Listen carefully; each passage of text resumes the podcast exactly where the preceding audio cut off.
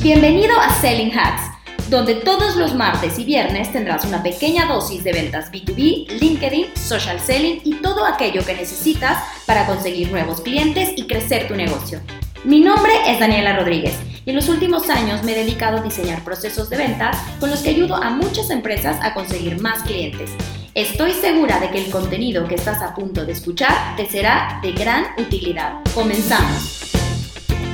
Hoy les quiero dar unos consejos de cómo lanzar un nuevo producto al mercado, probarlo, testearlo y saber si funciona o no, si se va a vender o no, si vale la pena invertirle tiempo, dinero y esfuerzo.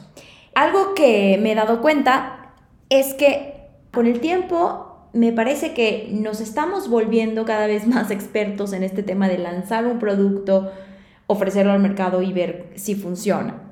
Y les quiero decir mis consejos más importantes a la hora de hacer esto. Miren, en un negocio nosotros tenemos ciertos productos o servicios, llámele como quiera, que están funcionando, que se están vendiendo, que de hecho tienen una buena demanda, que estamos contentos, estamos satisfechos. Probablemente queremos venderlo más, pero bueno, ese no, eh, digamos que el reto no es si funciona o no, porque ya está probado que funciona y que la gente lo, lo compra y lo contrata, ¿no?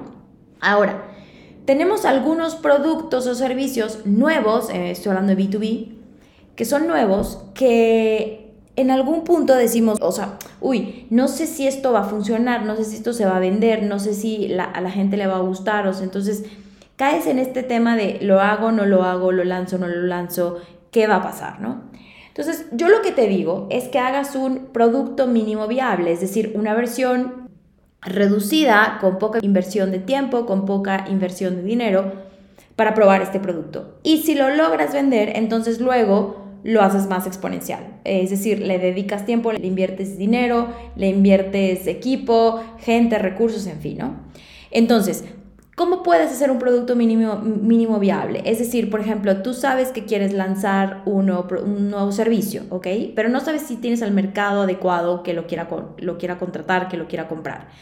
Entonces, mi consejo es que digas, ok, vamos, primero que nada, ¿qué es lo que hago yo? Agarro una libreta en blanco, como siempre, un lienzo en blanco, lo, lo pongo todo en papel, todo lo que está en mi cabeza, lo aterrizo al papel en blanco. En este papel en blanco hago un mapa mental, o sea, todo el mapa que está en mi cabeza lo aterrizo ahí y lo dejo por escrito. Y empiezo a poner, ok, este producto, ¿cuál es el dolor más importante que resuelve? Este, ok. Y luego, este producto, ¿cuánto equipo necesito de personas para poderlo desarrollar? Bueno, pues este, este y este, ok.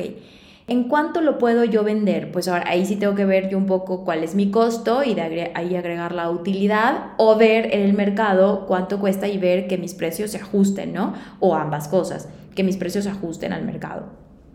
Ese es un tema ya de pricing, ¿no?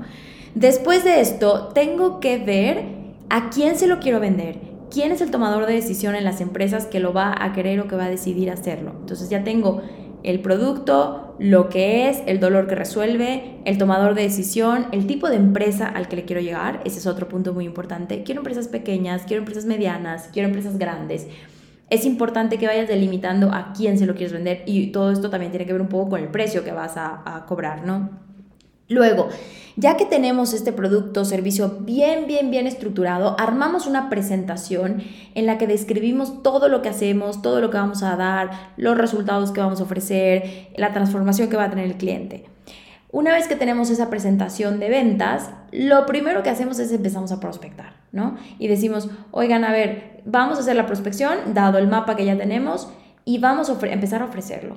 Y en la medida en la que tú te empiezas a sentar con gente y le cuentas de este producto y le haces tu presentación de ventas y haces el descubierto y le presentas una propuesta, etcétera, es en esa medida en la que tú empiezas a afinar, o sea, porque tú puedes ser que traes como una idea de lo que voy a hacer, pero luego cuando te sientas con los clientes te das cuenta de que ellos no quieren eso o ellos no necesitan eso o te das cuenta de cuáles son las objeciones que están poniendo para comprarlo. Entonces, claro, tú lo que estás haciendo es tratando de vender ese producto, pero probablemente no se lo vas a vender al primer cliente, probablemente te vas a tardar 5, 6, 10 clientes potenciales hasta que uno de ellos te dice va y cuando te juro, cuando uno de ellos te dice va, todos los demás, los que vienen, te van a decir que sí, eh, vamos, o sea, no es que vas a tener un ratio de cierre de 100%, pero van a haber más clientes que te van a decir que sí. Yo siempre digo que el primer cliente o el primer shot o el primer logro es el más complicado. Pero después de que ya has entendido que hiciste bien y analizas lo que hiciste bien para que te dijera que sí o qué fue lo que ofreciste, que justamente cubría las necesidades, entonces a partir de ahí ya todo es ganancia, ¿no?